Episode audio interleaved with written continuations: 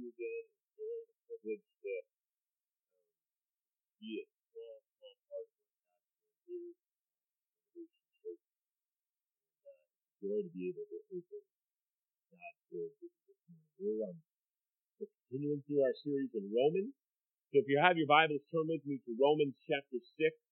We're going to be looking at just a, a small portion at the opening of the chapter, verses 1 through 4. Um, Turn with me to Romans chapter 6, verses 1 through 4. If you don't have that, I think it will pop up on the screen so that you can follow along as, as well. Romans chapter 6, verse 1. This is God's word. What shall we say then?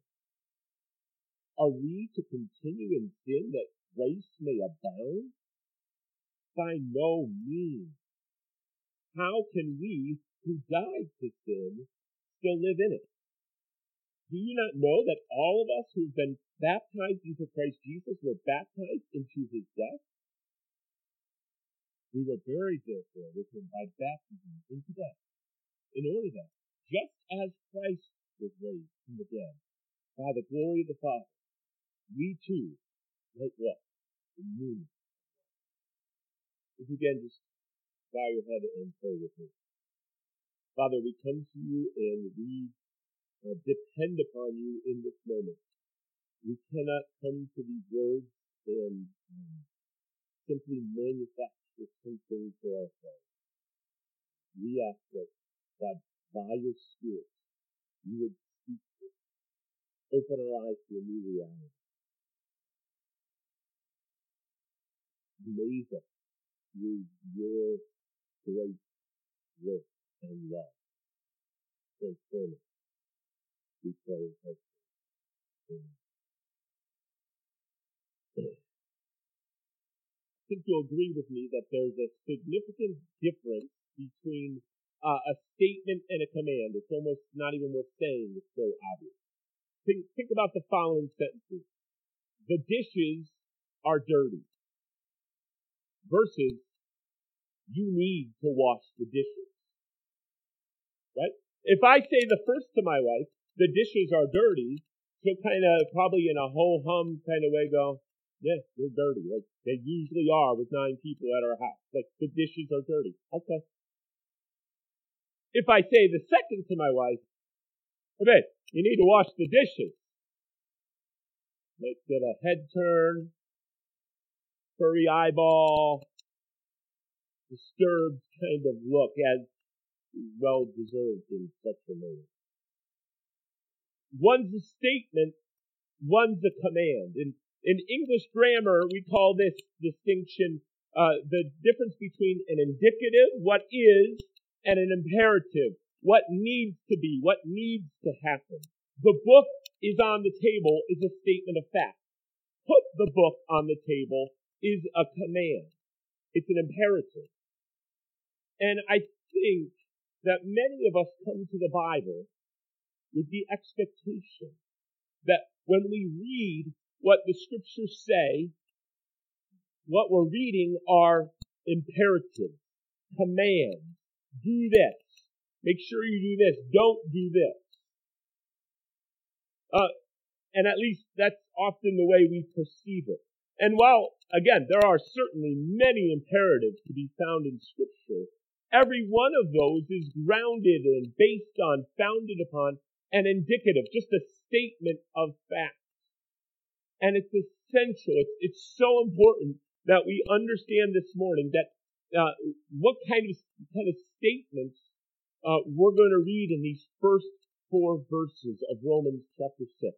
It's imperative that we understand that we will not find a command in these first four verses. You're not going to hear a command. God, by His Spirit, through the Apostle Paul, does not deliver a command in these first four verses. Paul is simply going to communicate us, with us what is. He's simply going to communicate a reality that we need to know and understand and agree with. He's not telling us what to do this morning. He'll, he'll do that later, next week perhaps, uh, later on in chapter 6. but he is simply going to lay down some foundational realities that we just, it's the air we breathe and we need to recognize. So he sets out in this new section in chapter 6, uh, laying down what is by, by asking the Roman Christians uh, a question. Um, certainly it's a, a question that perhaps maybe some of the Roman Christians and, and certainly some of the Jews uh, could have had based on his preaching. Look at it with me in verse 1.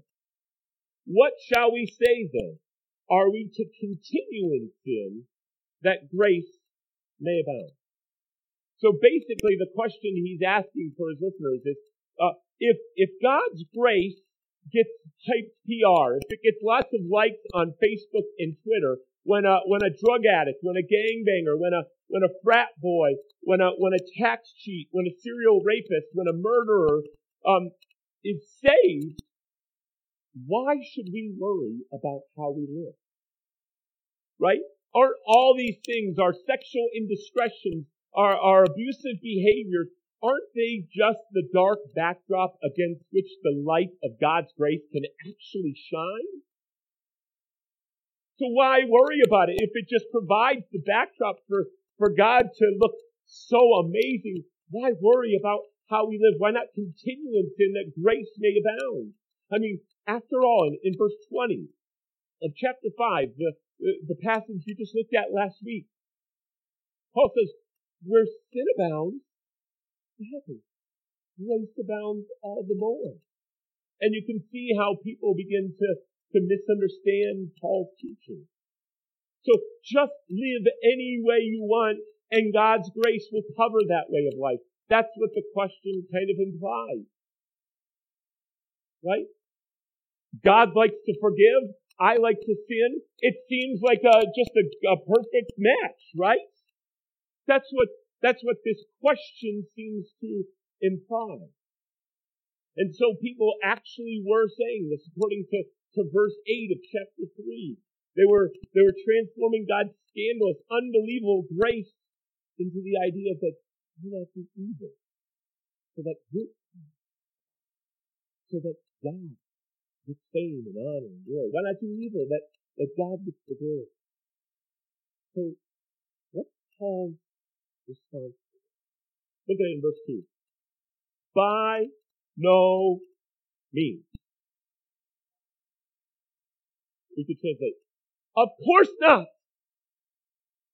Certainly not. Or that's unthinkable.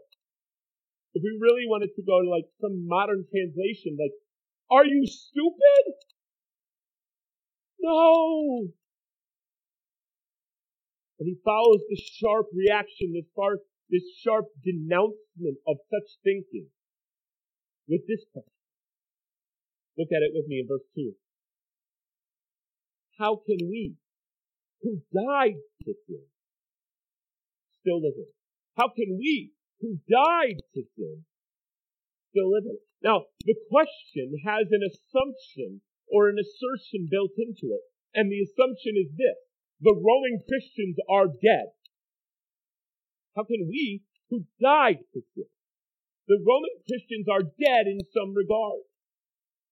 So quite absurdly, he asks, how can dead people live for something? How can dead people live for something? That doesn't make any sense.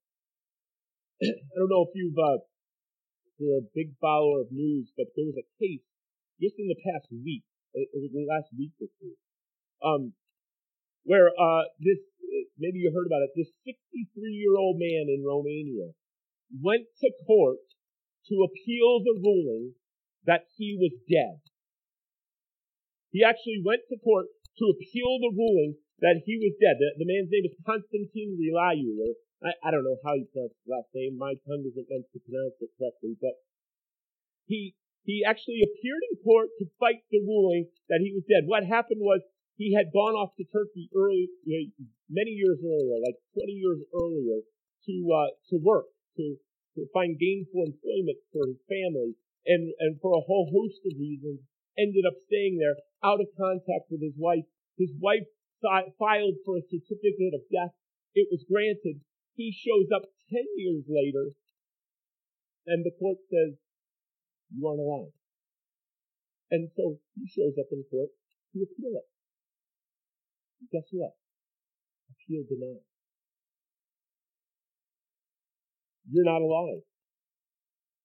The, uh, the, the ruling was apparently final and cannot be appealed to any higher court in Romania. The man, Constantine, is dead. And so guess what that means for him? Here's his words. He said, I'm officially dead, though I'm alive. I have no income, and because I'm listed dead, I can't do anything.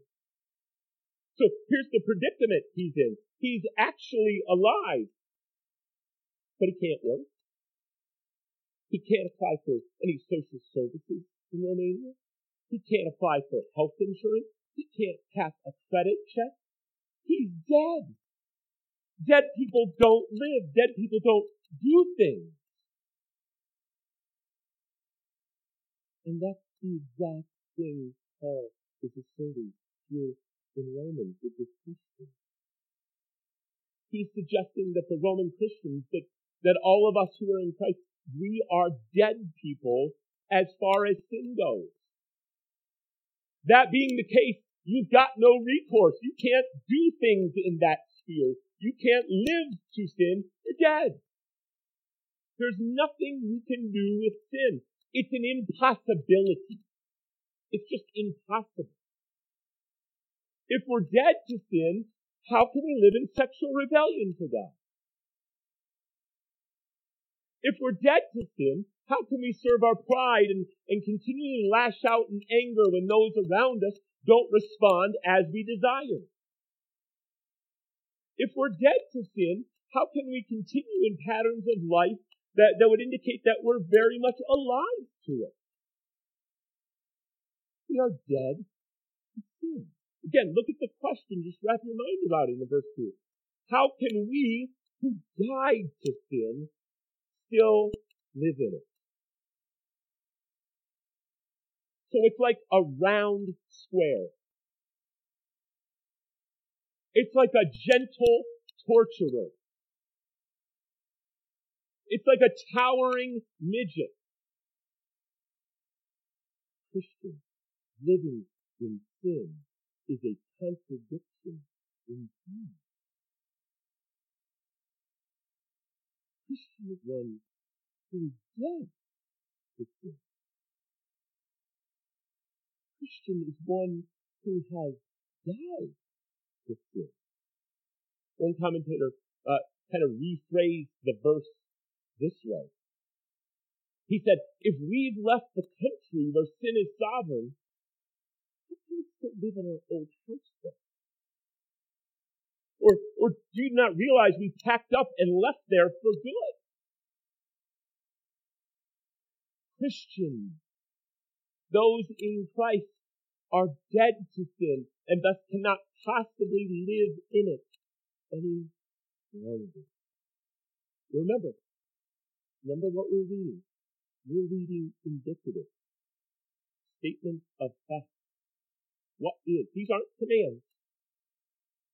These are not imperatives. This is just Paul simply telling us what is absolutely a fact. Not what he hopes to see, not what we need to do, what is. Those in Christ are those who have died. Period. That is what is.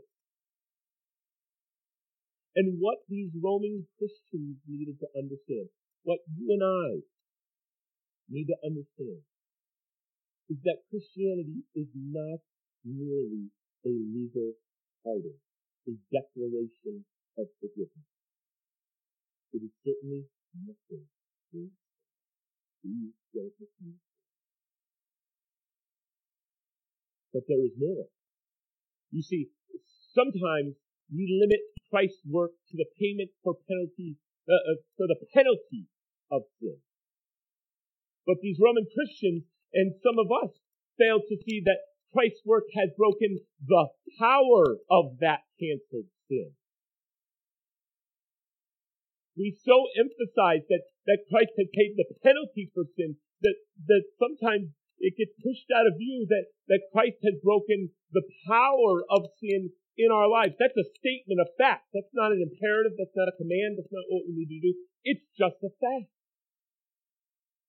A Christian is one who has died So the question is, on what basis am I dead to sin? How are how are Christians dead to sin? Look at verse 3. Again, Paul kind of answers by means of a question here. Something that maybe we should know, maybe we don't. Verse 3. Do you not know that all of us who have been baptized into Christ Jesus were baptized into his death? So how is it, on what basis are Christians dead sin? Please hear me. It's not on the, the basis of your determination to be holy, to be devoted to God, to be set apart for God. It is not on, the basis of your effort to do better. It is not on, on, a, on your consuming passion to please God. That is not the basis on which we are dead to sin. We are dead to the power of sin based on our union with Christ in baptism. Notice the phrases here he asks in this question. Look at it again with me. Do you not know that all of us who have been baptized into Christ have been baptized into his death? Into. We're joined into him. Some 50 years ago, one author asserted this. Without our understanding union with Christ, our view of the Christian life would be gravely distorted. This author, John Murray, continues, union with Christ is really the central truth of the whole gospel. So hear this. Salvation is, is not merely a matter of belief or cognitive understanding. It's not just a legal declaration made about us by God that our sins are forgiven, but it is in fact union and communion with the living Lord Jesus Christ. We participate in the life of God a, and as such have a new identity. This may come to, uh, as a surprise to some of us, but when the New Testament talks about uh, the people of God, doesn't really use the word Christian either.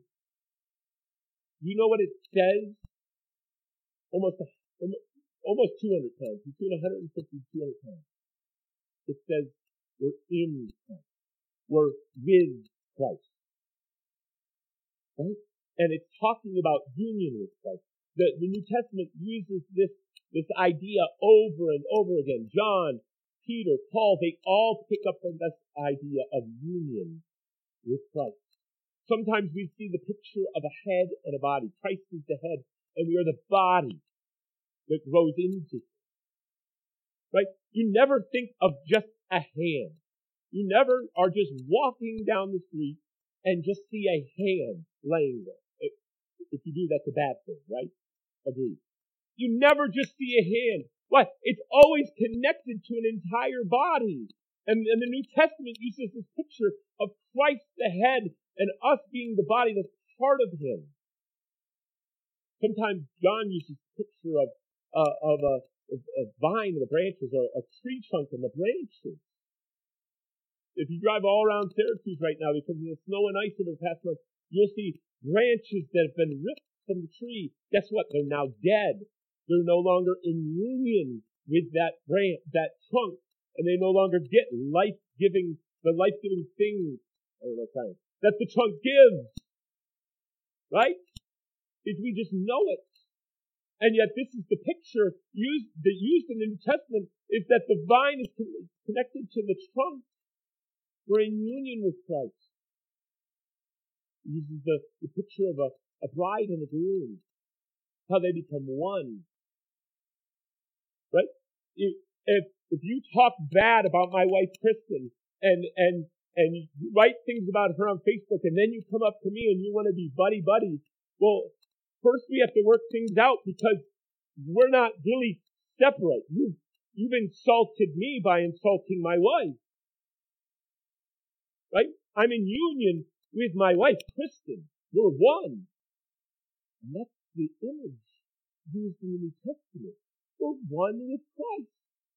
Now we don't understand exactly how, you know, how that happens.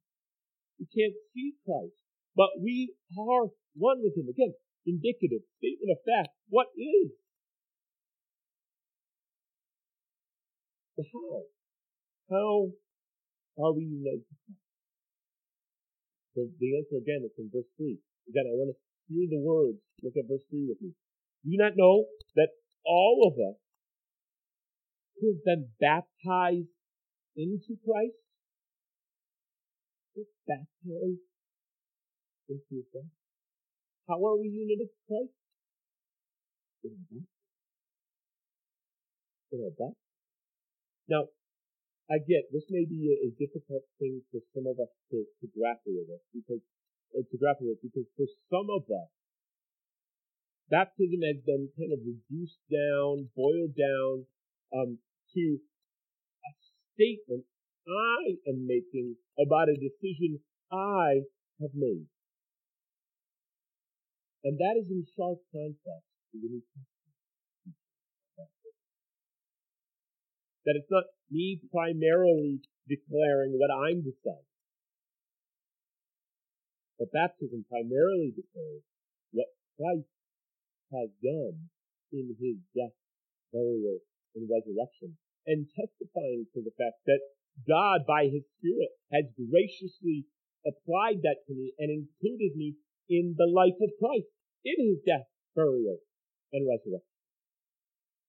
Now, just so we're clear, Paul is not teaching any sort of salvation by baptism. Right? We're saved by Christ, by His death, by His person and work, and baptism is meaningless apart from that. But it is profoundly meaningful as a, as a, as a, a sign of initiation, inclusion, incorporation into that. It's a sign of that forgiveness posted on us. It's a, it's a seal that takes the general blessing of, of new life and it, and it assures of us, us, excuse me, assures us of it in particular.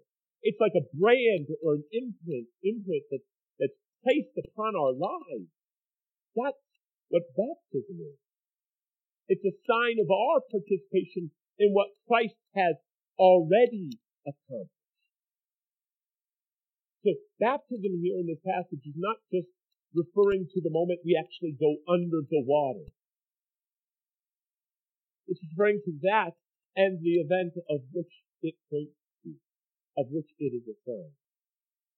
Doug Moo writes this. He said, the early church conceived of faith, the gift of the Spirit, and water baptism as components of one unified experience. Let me just read that again. The early church conceived of faith, the gift of the Spirit, and water baptism as one unified experience, which can be called conversion initiation. Baptism stands for the whole conversion initiation experience, presupposing faith and the gift of the Spirit. So we are dead to the power of sin based on our union with Christ in baptism. And verse 4 has the corollary to the statement in verse 3. It kind of ups the ante, takes it a bit further. Let's just see a fuller picture of what it is. Look at it with me. We were buried, therefore, with him by baptism into death, in order that, just as Christ was raised from the dead by the glory of the Father, we too might walk in newness of life. We didn't just die to something because Christ didn't simply just die to something. He rose again. He conquered the grave. And what happened because we were joined to him? Well, if he rose up, we had no choice. We rose with him. Right? We live, Paul saying here in verse 4, in a new realm, in a new country, under a new power, under a new gracious, benevolent king, with a new purpose and for new joy. Paul tells Titus, the younger Titus, Titus 2, that Christ gave himself for us, redeem us from all lawlessness, to purify for himself a people for his own possession who are zealous for good works. Paul sees sin not just as something we do. Paul sees sin as a cruel master that imprisons all who are, in the language of Romans 5, in Adam. And when we're in Adam, we're not able not to sin. Let me just say that again so we make sure we get that. When we're in Adam, we're not able not to sin. In other words, we're bound to sin. We, we must sin. In fact, we delight in, in giving ourselves to patterns of rebellion. But we're told that we've been crucified with Christ so that we would die to that and that we would live to a new life. So that now in Christ we are able not to sin. We are now able not to sin. It's a fact. It's not an imperative. It's not a command. We are just able not to resist sin. We are able to, to resist its allure. In the midst of the lies that the world and the enemy would, would throw at us and just us with, that, that we're powerless against sin, to, to resist its pull and its enticement. We, we need to pick up our book and look at it. Because it doesn't say Adam on that verse we know. That one's been ripped up, thrown away. It says Christ. And therefore, we are those who are dead to sin. It's a fact. We have been freed from both the penalty and the power of sin. We can walk away from sin. So baptism, it depicts a funeral. It depicts new life. The old man now has died. Man has been raised. See, what, what Paul's telling us in this passage is that Jesus' death for sin ensures our death because we are one with Jesus' death for sin ensures our death to sin because we are one with Him. We are empowered to live a new life to and for God by our union with Jesus in the death, burial, and resurrection. Jesus' death affects my death to the power of sin. We're dead to the power of sin by the death of Christ. Now some of you might be thinking, okay, but, but don't we sin? Don't we, don't we struggle with sin? What the Lord is, is saying to Paul this morning is that if you understand your baptism, it's impossible to willingly and cheerfully consent to sin. If we understand what's happened, it's impossible to willingly and cheerfully go along with what the old Adam was, our old slave was. It's impossible to live a life defined by, by sin rather than the righteousness God delights in and that God will work in us. No, Paul isn't denying the Lord. He gets it. Just wait till we get to Romans 7. He fully understands it. He's not unaware of the struggle with sin. Again, Doug Moo writes this. He says, What we were in Adam is no more. But until heaven, the temptation to live in Adam always remains. Sometimes, for some reason, we think about going back to into slavery. Yes, there will be a war. Yes, there will be a struggle. Yes, there will be angst over sin. Sin that looks ever so appealing and wonderful. But, but this angst, this brawl, this, uh, this hostility in us is precisely what was not present before we died. Before we died ignorance. That hostility wasn't there. We just, we went it. Sin was simply our cruel master and we were okay with it. We simply served it. But now, we have a new master, our Lord, our, our King. No, sin doesn't die to us. It appeals to us to come back to its full dominion. Sin doesn't die to us. We die to it. The old slave master, it wants to take us back. But in our baptism, we've moved from that country to a new country where he isn't supreme anymore. We're not weak and helpless to sin's beckoning. Again, think indicative, statement of fact. What is? We are dead to the power of sin by the death of Christ. Christian, this is your reality. Jesus' death for sin ensures our death to sin because of our union with How should we respond to this are, what are the implications? First, I think we need to forsake any idea that because you've been saved by grace, that you have license to live without regard to God's God. Because if you think that, you simply misunderstood the work. What he came for. Christ died to free us both from the penalty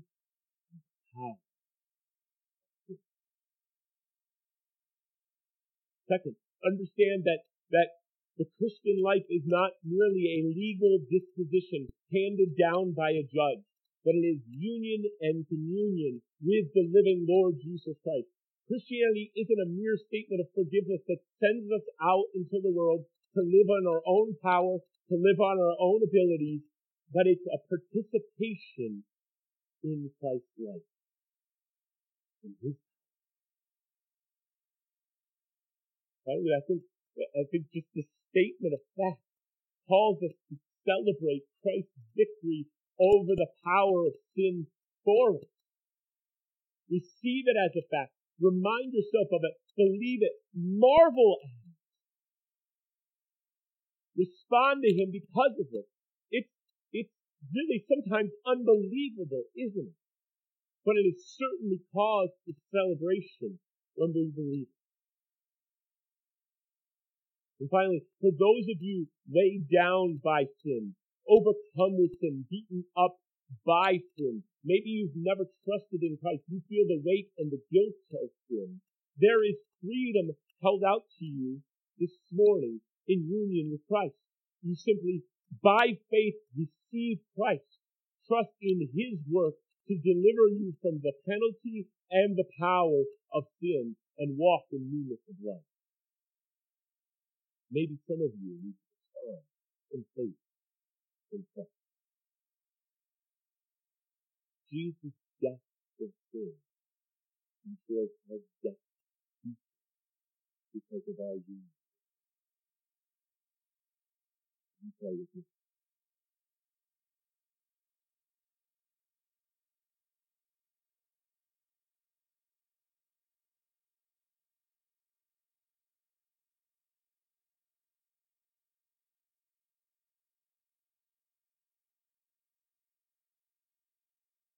Father. By your Spirit, through your word here in Romans 6, I pray that you would awaken to a new certainty. Open our eyes to the thrilling reality that we are, in fact, dead to the power of sin.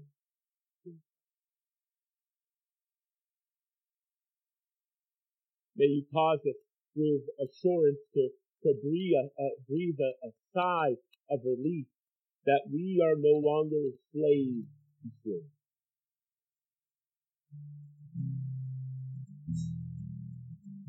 May you protect us from the lies of our enemies, which seem so real that that it's inevitable that that we'll entertain and gladly consent and give way to pattern of sin.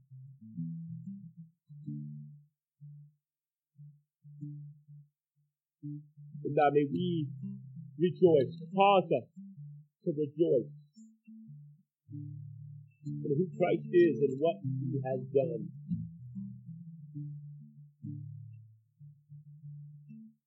And our, our joining us